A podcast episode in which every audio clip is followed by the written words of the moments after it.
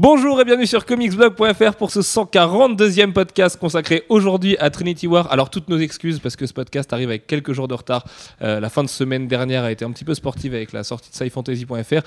Et puis on va vous avouer ce qui s'est passé, c'est qu'en fait Baptiste a effacé toutes les images du site à quelques, à quelques heures de son ouverture. Donc on a dû tout réuploader toute la matinée plutôt que de tourner un podcast Comicsblog qui se retrouve donc être tourné. On est aujourd'hui mardi 10 septembre, il est 18h50 et 13 secondes à ma montre. Et je suis avec Alex Lecoq. Salut. Et Alfro. Salut. Ça va, Alfro? Ça va. Tu, ouais, je, je, te sens, je te sens prêt. En fait, il faut savoir qu'Alfro est le seul qui a des problèmes de connexion dans le bureau, donc euh, ça, ça l'énerve un peu. Ça fait deux heures qu'il tourne, euh, qu'il fait les 100 pas. Non, mais là, ça va, tu vois, j'ai évacué euh, ma frustration. Oui, voilà, parce qu'on vient de faire une grosse partie de Nerf et il a voulu nous éclater la gueule comme un gros salaud qu'il est.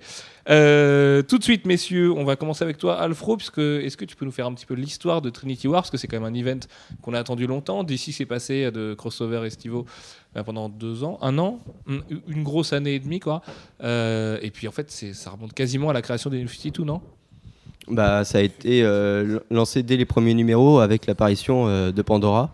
Euh, personnage qui apparaissait. Et même le numéro avant, puisque Pandora apparaît dans Flashpoint numéro 5. C'est vrai. Il y a ce personnage qu'on aperçoit, qu'on ne connaît pas, et qui ensuite va réapparaître dans tous les numéros 1. Ça, c'était une super idée, ça. Ouais. L'avoir en caméo dans les numéros 1, ça faisait vraiment très euh, patriarcal, tu vois, la, la, la, la, figure qui veille sur l'univers qu'elle vient de créer et tout. C'était cool pour finalement un personnage qui est devenu euh, plutôt quelconque. Bah ouais, ce qui, en plus, ce qui était cool, c'est qu'à l'époque, il, il, gardait tout pour eux il lâchait rien, aucune info, et du coup, ça, ça gardait son mystère. Oui, c'était cette époque-là, souvenez-vous, où chaque jour il y avait des annonces de malades mentaux et que euh, on n'avait pas les secrets dévoilés avant. Les auteurs faisaient teasing de malades, tout le monde était main dans la main chez DC Comics. Cette époque révolue depuis bien longtemps. Oui, mais euh, le Trinity War était encore dans cette époque merveilleuse lorsqu'est sorti le FCBD. Oui, tout Ou... à fait. Le premier, euh, le Free Comic Book Day de DC Comics, donc le comics gratos que vous avez au début du mois de mai, qui proposait un contenu inédit, qui était en fait une petite preview de Trinity War. Ouais, dessiné par tous les meilleurs dessinateurs euh, qu'il y avait encore à l'époque d'ici. Ouais, ils en ont encore un paquet dans ceux-là. Je me souviens de Kenneth Rocafort qui était vraiment brillant sur le numéro, qui est encore là. Il y avait Carlos Danda qui est plus là.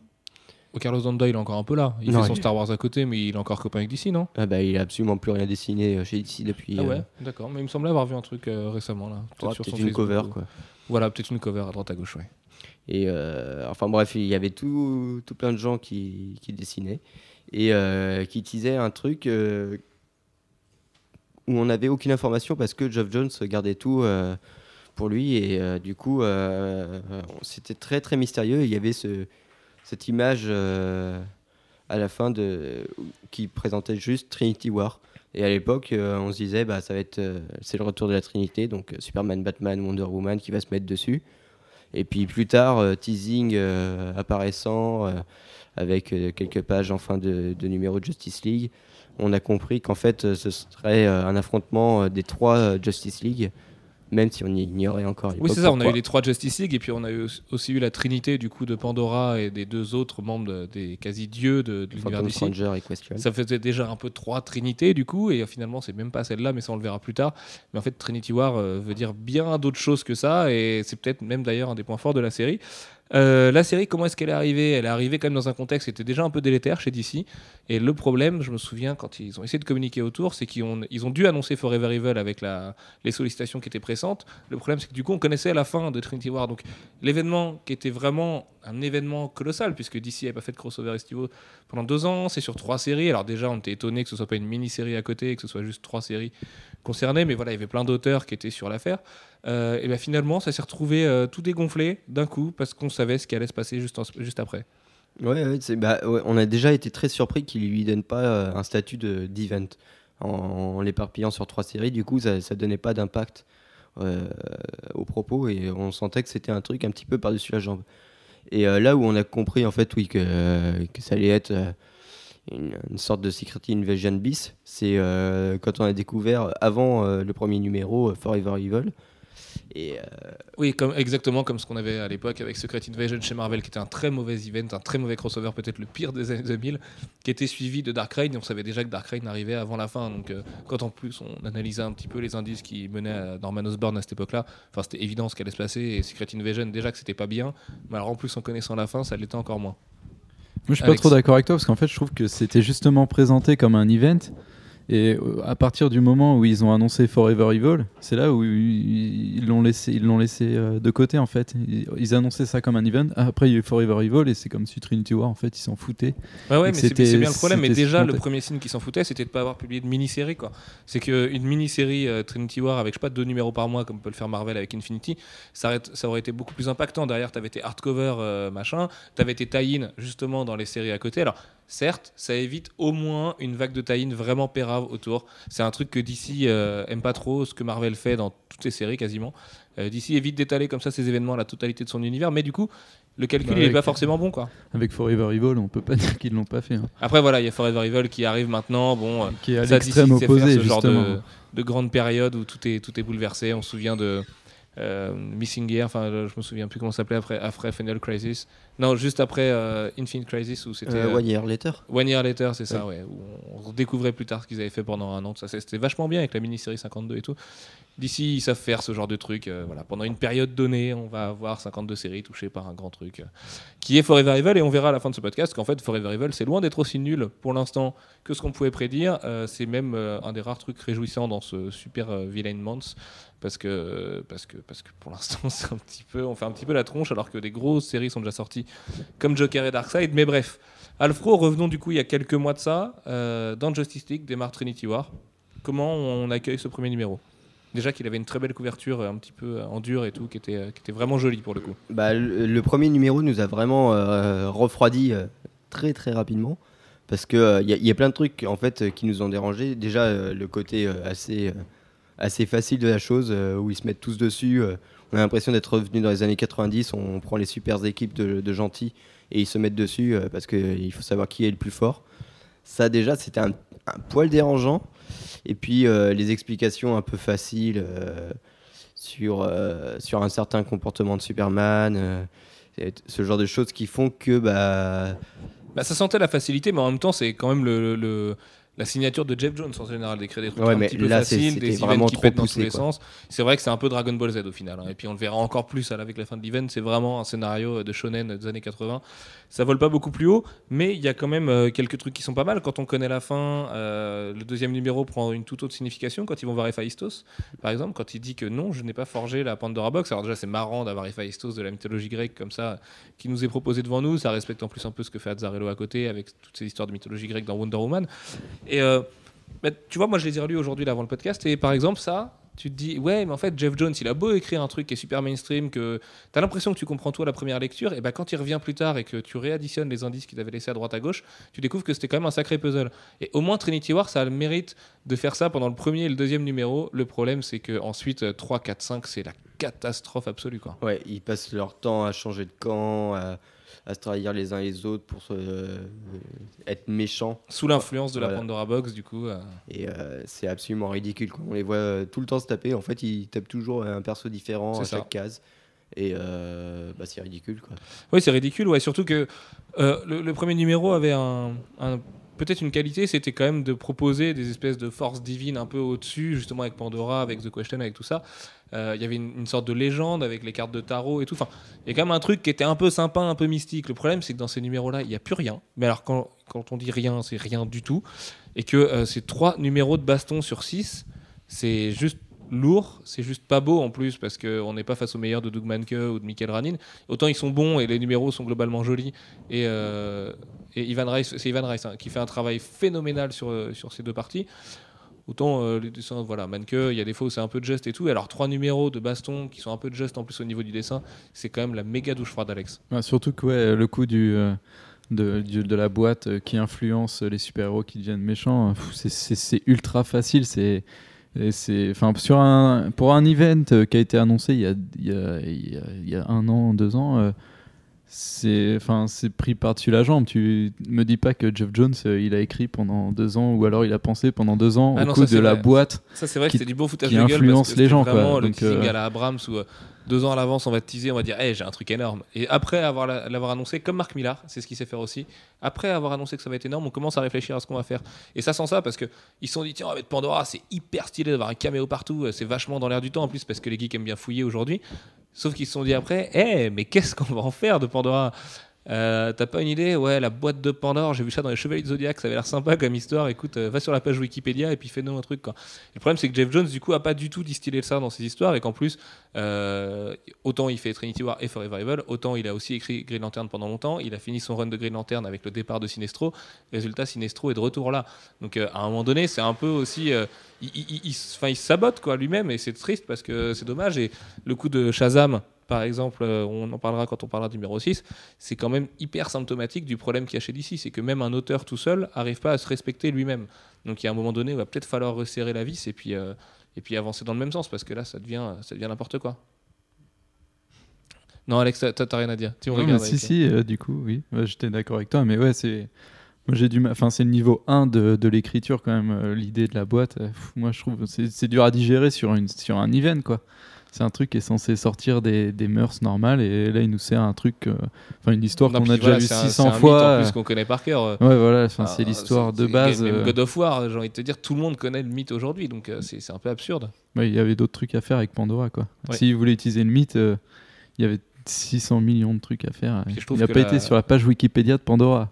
Exactement. Et la Pandora de Saint Seiya est quand même plus classe que celle de, de DC, quand même, qui sert pas à grand chose, à part avec ses deux guns à la Tomb Raider. Là. Ouais, c'est c'est Sensei. Exactement. Euh, Alfro, Ouais, moi, ça m'a fait penser euh, au scénar de, de Soul Calibur. Parce que euh, voilà, la boîte de Pandora, c'est euh, la Soul Age et, et les héros qui se battent les uns les autres sans trop d'affiliation, bah, c'est c'est les combattants de, de base. Quoi. Et c'est c'est vraiment c'est le jeu de baston de base. Et euh, c'est. c'est- Ouais, euh, j'avais pas envie de lire ça après. euh, bah, disons qu'en animé, je pense que DC, euh, ça cartonnerait Trinity War. hein. Tu mets un animé de 40 minutes super bien animé ou juste ça se rentre dans la gueule. Ouais, bah là, là d'accord. Mais c'est vrai que quand tu lis des comics, c'est que ça se prétend quand même un peu un rendez-vous éditorial en plus et euh, donc euh, intrinsèquement un rendez-vous qualitatif. Bah, t'es forcément déçu. Et autant moi j'ai lu euh, le numéro 6 et je me suis dit putain, c'est quand même un sacré bon numéro. Le numéro 6, je me suis éclaté. Au niveau du dessin, c'est incroyablement beau. Euh, moi, le Syndicate euh, Crime of America, le, le Crime of Syndicate of America, là, ça me dérange pas du tout. C'est des persos qui ont été bien traités par Morrison et tout. À la limite, si on peut triper dessus pendant trois mois, pourquoi pas. Il y a des trucs. Le, traître et le coup de la personne de, notre terre, machin. C'est bien vu. Euh, voilà, c'était un vrai bon numéro. Le problème, c'est qu'il Mm. faut pas juste se sortir les doigts du fondement au dernier numéro parce que c'est un peu se foutre de la gueule de son audience. Et même si Forever Evil m'enthousiasme aujourd'hui, euh, bah, j'ai pas envie de continuer chez DC tout bêtement. quoi. J'ai pas envie de faire l'effort de leur donner 4 dollars à chaque fois. Quoi. Non, et puis moi, ce qui m'a vraiment euh, dérangé avec ce numéro, c'est qu'en fait, c'était juste un prélude à autre chose. On nous a vendu un event et au final, bah, c'est que l'antichambre du vrai event. Et du coup, on se sent obligé d'acheter une, euh, une histoire qu'on n'aurait pas forcément voulu lire et qui en plus nous force à acheter une autre histoire derrière. Ouais, mais alors ça, c'est vraiment le procédé de base des éditeurs de comics américains depuis 30 ans. Enfin, c'est. Ouais, enfin, l'event du sur l'event euh, sur l'event. euh, Oui, mais après, est-ce que Forever Evil est vraiment un event? Pour moi, tu vois, c'est un espèce de règne à la Dark Reign et c'est un peu le Dark Avengers. à de partir Dark du moment où il y a une mini-série for, Forever Evil, oui, ça reste un Oui, event. ça reste un event. Non, mais tu vois ce que je veux dire Comme Dark Avengers, on savait très bien que son temps était compté euh, au moment même de sa création, mais euh, c'était pas non plus un event, si tu veux. C'était comme une série dans le décorum de Marvel. Là, je trouve que Forever Evil s'intègre assez bien finalement au décorum de Marvel et, euh, et c'est plutôt pas mal. Bon, allez. On va se le chroniquer ce dernier numéro, Alfro, que tu nous expliques un petit peu ce qui s'est passé, parce qu'il y a quand même eu beaucoup de bouleversements dans l'univers d'ici.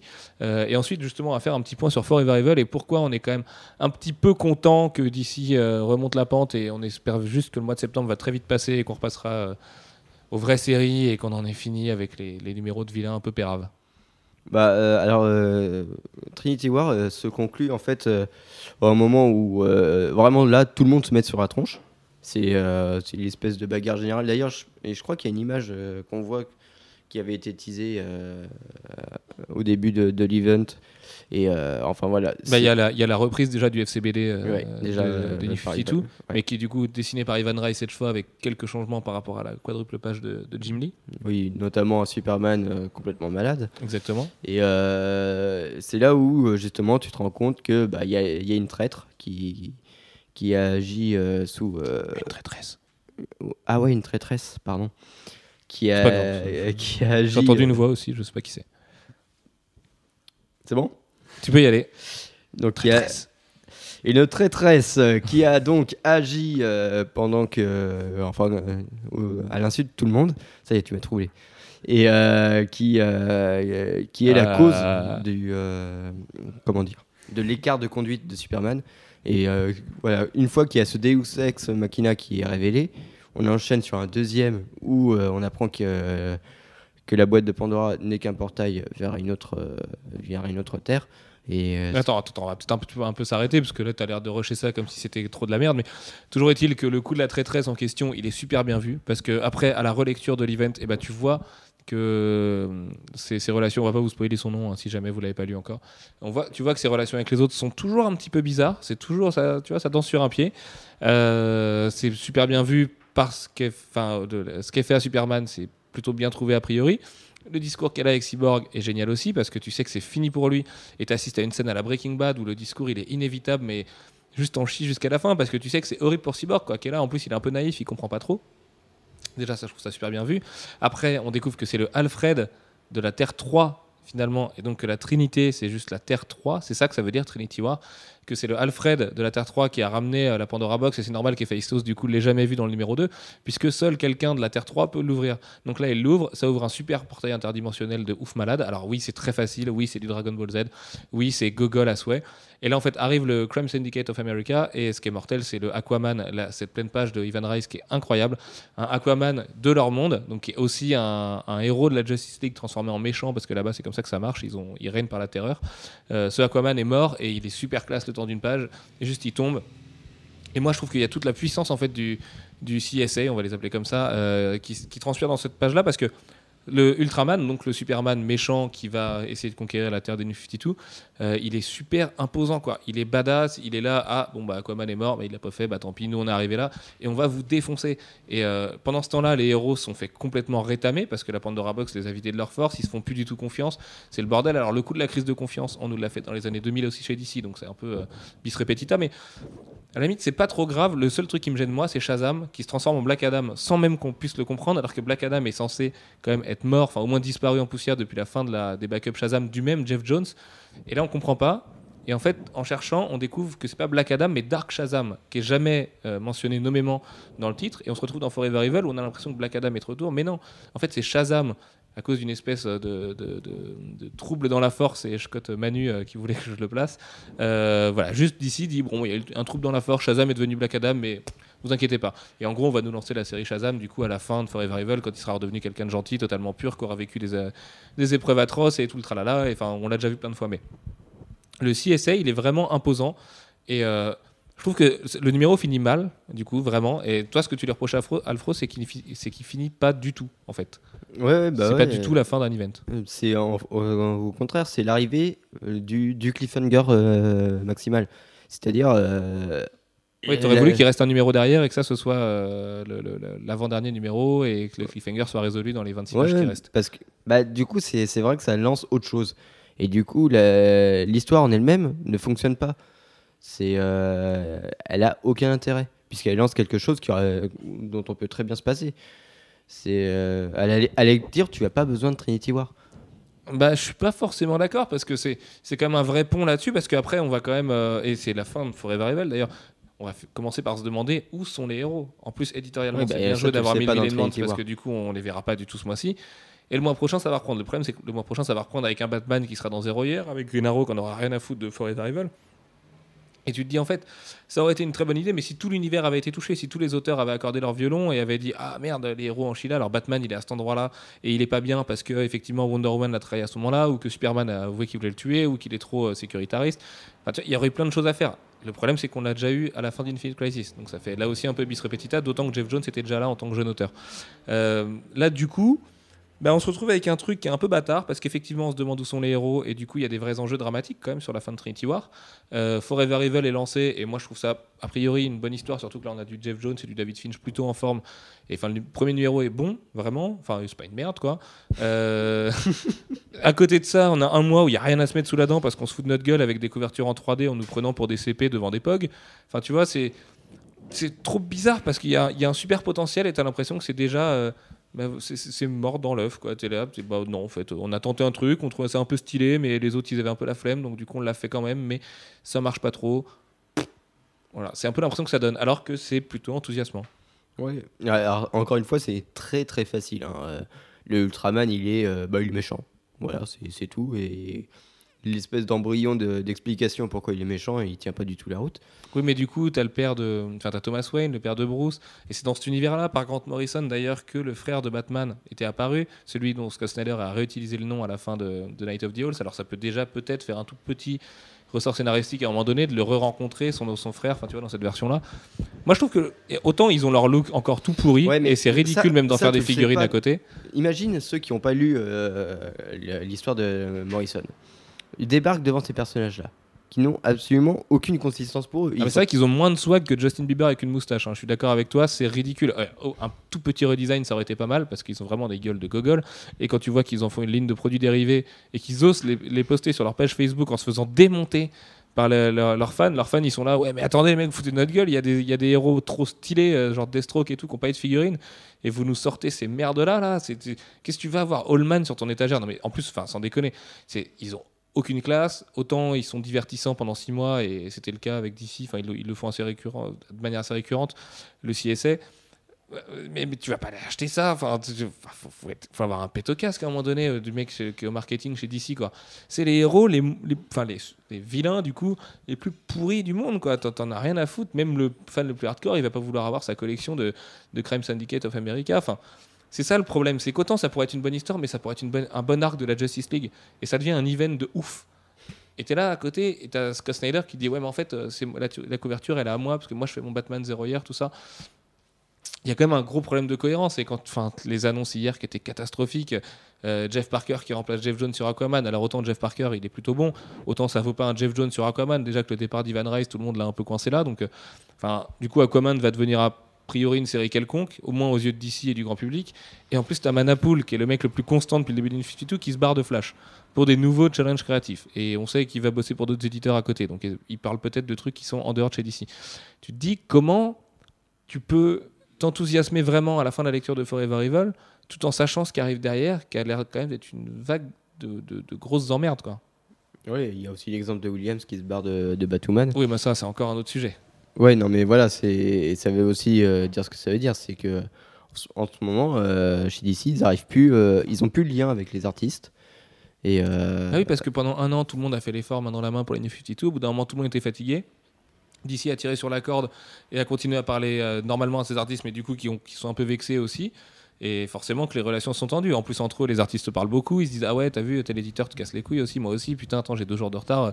Ça va, il va me prendre la tête. À côté, chez Marvel, ils sont pas foutus de garder une équipe 3 numéros. Pourquoi ils nous parlent comme ça? Enfin, Il y a eu des problèmes de salaire aussi, on le sait. Enfin, il y a le problème du coup avec Williams. Euh, oui, et puis ils ont pas réussi à, à leur donner du mood dans leurs histoires en fait. Leur dire bah maintenant tu fais ton arc tranquille. De toute façon, je vais t'imposer aucune euh, restriction éditoriale. Oui, Il n'y a pas eu de petite pépite Ouais. qui, a, qui a popé dans une série parce qu'un auteur s'est vraiment lâché sur un arc. Il n'y a pas eu ça. Euh, On a l'impression qu'il y a eu euh, des vrais euh, griffes de Dan Didio et de, Je- de Jeff Jones et de Jim Lee qui leur ont, dit aux auteurs non, c'est comme ça quoi. Mm. Ouais, mais sauf qu'aujourd'hui c'est le bordel. Ouais, et, et en plus, voilà, les, les gens se sont barrés parce qu'ils en avaient marre. Eux, euh, faire euh, des, scénarios euh, comme leur éditeur leur demande, ça les intéresse pas. Ils, veulent quand même s'exprimer, ça reste des artistes avant tout.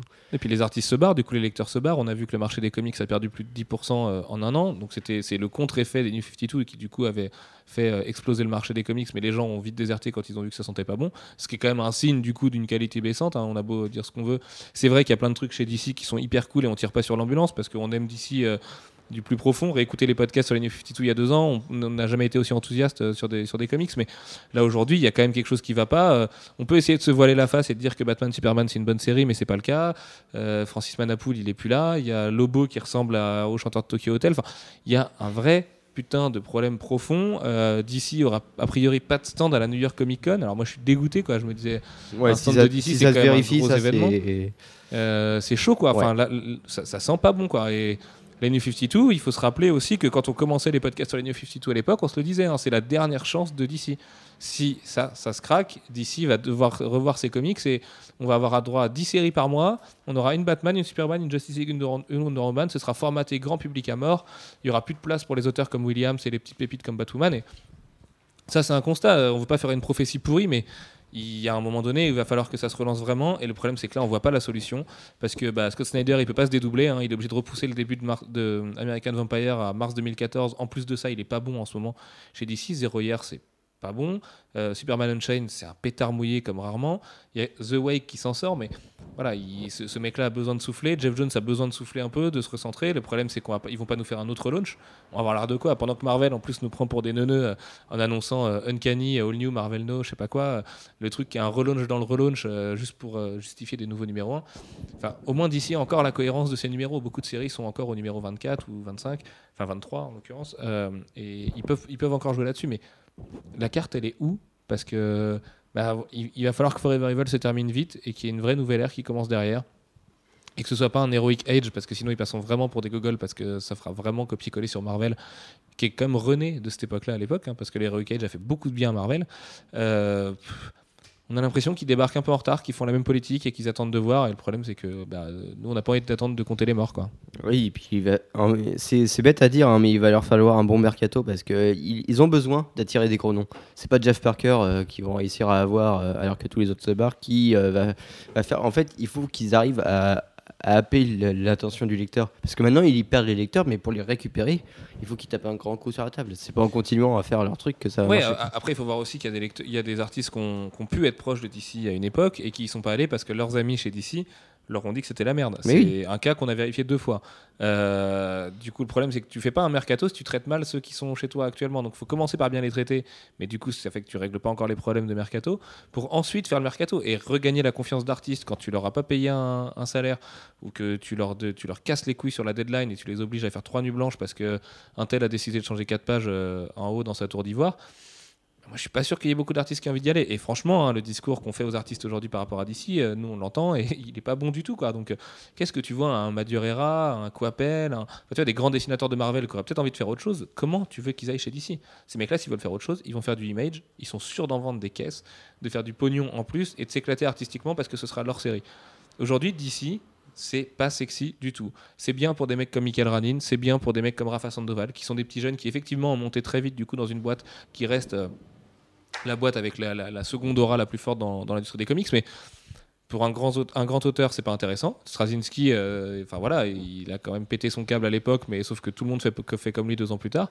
Euh, les scénaristes veulent pas y aller, les dessinateurs veulent pas y aller. Les seuls scénaristes qui veulent y aller, c'est ceux qu'on en marre parce que chez Marvel, on leur donne que de la merde. Et Jeff Parker, il en avait plein le cul de faire des trucs à la Red She-Hulk et compagnie. Je pense que Hulk, euh, son éditeur, l'a bloqué là-dessus. Là, il a un nouveau défi, il en profite parce que c'est le moment de s'engouffrer aussi, mais voilà, encore une fois, j'ai l'impression de tirer sur l'ambulance. C'est pas le cas. hein. On aimerait que d'ici soit en forme, mais alors là, je, je nage un peu quoi. Et Alex. puis là, du coup, euh, Trinity War, c'était vraiment le mauvais timing parce que là, au moment où on commençait à avoir un peu peur, il y a Trinity War qui arrive et c'est vrai que ça, ça rassure pas vraiment. Bah, surtout que euh, le, le Villainment ça aurait été bien communiqué, tout le monde aurait tripé sur le fait que euh, sache pas où sont les héros pendant un mois et qu'à la fin de Trinity War on est dans le flou plus total. Même si le flou il est pas très très bien écrit, hein. on aimerait bien voir effectivement des scènes de désolation ou de héros en exil pour comprendre que c'est censé être ça la situation, parce qu'en fait on la comprend qu'à la lecture de la dernière page de Forever Evil 1. Donc déjà c'est assez moyen de la part de Jeff Jones, si ça avait été bien communiqué, les gens auraient fait confiance au truc. Si on n'avait pas eu le coup de tous les titres qui passent à 4 dollars pour des couvertures 3D euh, qui ressemblent à un dos de paquet de céréales, euh, bah, peut-être que ouais, ça aurait été pas mal. Il fallait faire des vrais trucs à ce moment-là, des vrais numéros avec les Greg Capullo et Scott Snyder par exemple, qui font eux un numéro sur le Joker ou sur un truc qui se passe dans Zero Year. Enfin, quelque chose en, en cohérence avec l'univers, parce que quand tu lis le, le Joker 23.1, tu te demandes un peu pourquoi tu as lu ça. Euh, si ça, ça avait été bien communiqué et qu'il n'y avait pas eu tous les scandales d'artistes à côté, peut-être que du coup, on aurait vraiment un meilleur ressenti sur Trinity War aussi. On se serait dit, bon, c'est un peu le passage obligé, c'était une grosse baston, c'est pas très grave. Le problème, c'est que là, ça fait des mois que ça a décrépit un peu, et euh, on a évolué avec Trinity War en même temps que les scandales évoluaient dans l'actu.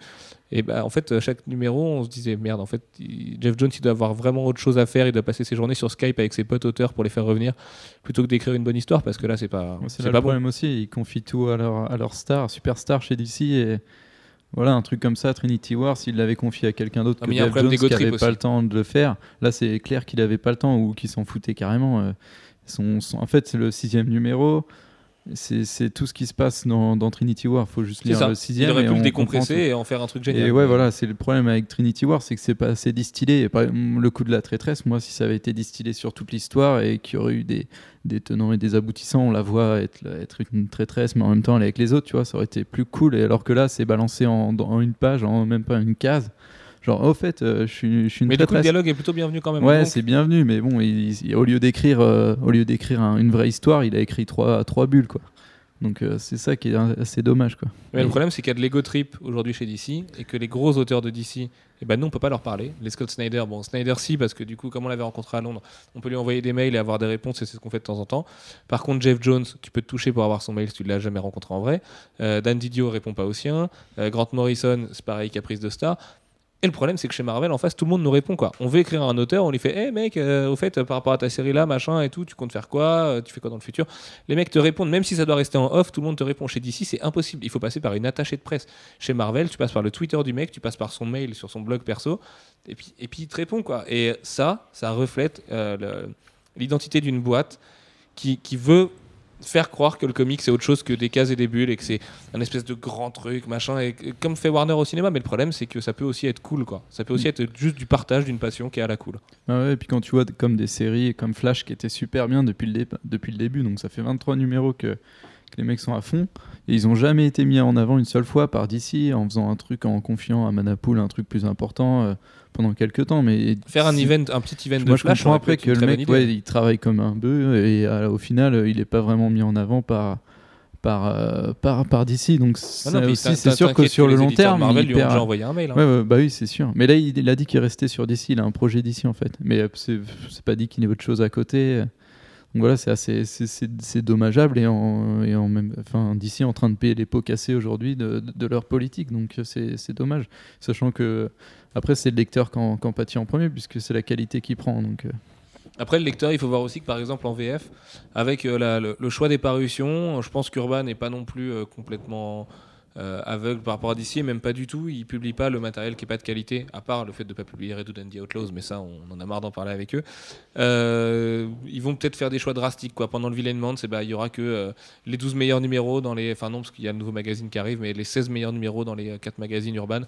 Et basta. Et ce sera tout. Et euh, Forever Evil et. Et Trinity War en plus. Et j'espère, j'espère en tout cas que ce sera le cas parce qu'en VO, nous, on s'est bien fait avoir. Euh, là, on, a, on attend plus qu'une chose, c'est octobre, de voir les nouveaux arcs, par exemple, de Green Arrow, parce que c'est quand même une, des séries qui nous déçoit pas du tout. Euh, voir, les voir où sont les héros dans Justice League, par exemple. Essayer de euh, avoir confiance dans les quelques séries que sont Flash et compagnie encore. parce que ça se finit que dans deux mois, et puis croiser les doigts bien fort, quoi. Espérer que d'ici relance un vrai truc au travers de la série Forever Evil. Parce que de toute façon, c'est le seul événement qui leur reste aujourd'hui, à part le fait d'exister auprès de, de, complaintes d'auteurs sur leur Twitter respectifs. Euh, voilà, espérer que Forever Evil arrive à, à rallumer la mèche d'ici, qu'on ait tous envie de s'y mettre, que ça débouche sur un event qui a vraiment l'air bien, avec des vraies équipes, avec des vrais stars. Moi, c'est tout ce que je leur souhaite. Et puis, euh, d'ici là, on continuera de dire que le Villain Mans, bah, c'est pas bon, quoi. parce qu'on n'a pas le choix. Il y a un moment donné, euh, on va pas vous mentir. hein. Euh, Darkseid, c'était pas bon, c'était même aux frontières du ridicule. Moi, le Joker, autant je peux comprendre que le numéro soit sympa à la lecture, autant ce qu'il aborde et les origines du Joker, ça me dépasse qu'on fasse ça.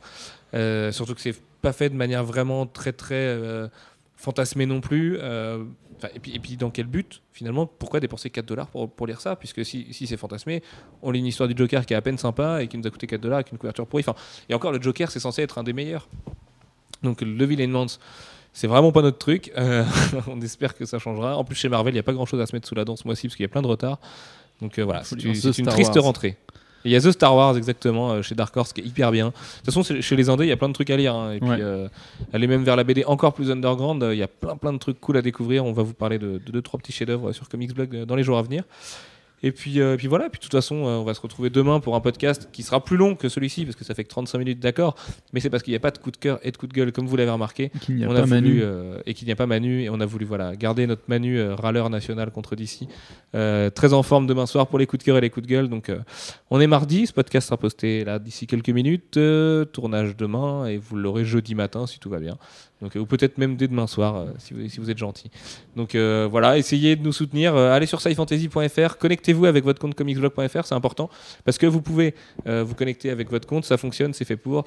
juste dites-nous ce que vous en pensez. Et si jamais ça vous plaît, mettez juste un petit j'aime sur Facebook ou un petit follow sur Twitter. Les bugs, y a voilà, bugs. Et remontez les bugs et dites-nous voilà, ce que vous en pensez. C'est vraiment super important pour nous. On sait que les lecteurs de comics sont pas forcément tous sensibles à la fantasy, et à la science-fiction, au fantastique, mais on a quand même euh, euh, pas trop de peine à croire que tout le monde aime la culture geek en général. Donc on vous parle de plein de trucs cool, euh, de Robocop, Terminator, Star Wars, des romans de J.J. Abrams. Enfin voilà, plein de trucs géniaux. Donc venez faire un tour, faites-en la pub autour de vous. C'est hyper important ça aussi parce que encore une fois, on a beau être professionnel aujourd'hui. D'ailleurs, c'est le premier podcast qu'on enregistre au bureau. Wouh on a des bières quand même. Yeah. On, s'est respecté. hein. On a voulu remettre un petit peu de l'ancienne ambiance. Euh, c'est important pour nous que voilà, c'est gratos ce qu'on fait pour vous à consulter. Donc si jamais vous pouvez mettre juste un petit j'aime, juste un petit follow, euh, ça vous coûte pas trop cher. Vous pouvez même désactiver les notifications, nous bloquer, c'est pas grave, vous nous suivrez quand même si vraiment on vous saoule. Euh, non non mais c'est pas une connerie, c'est vraiment important pour nous. On triche pas. On tient à dire qu'on est on est parmi les rares qui ont jamais acheté le moindre fan Twitter, le moindre fan Facebook et les intéressés se reconnaîtront.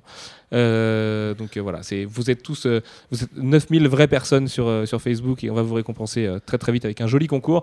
Sur ce, à demain messieurs, on va se reposer parce qu'il est 19h19 et qu'il fait faim un bien peu. travaillé. Ciao ciao, bonne Bon. journée, ciao. Salut. Salut.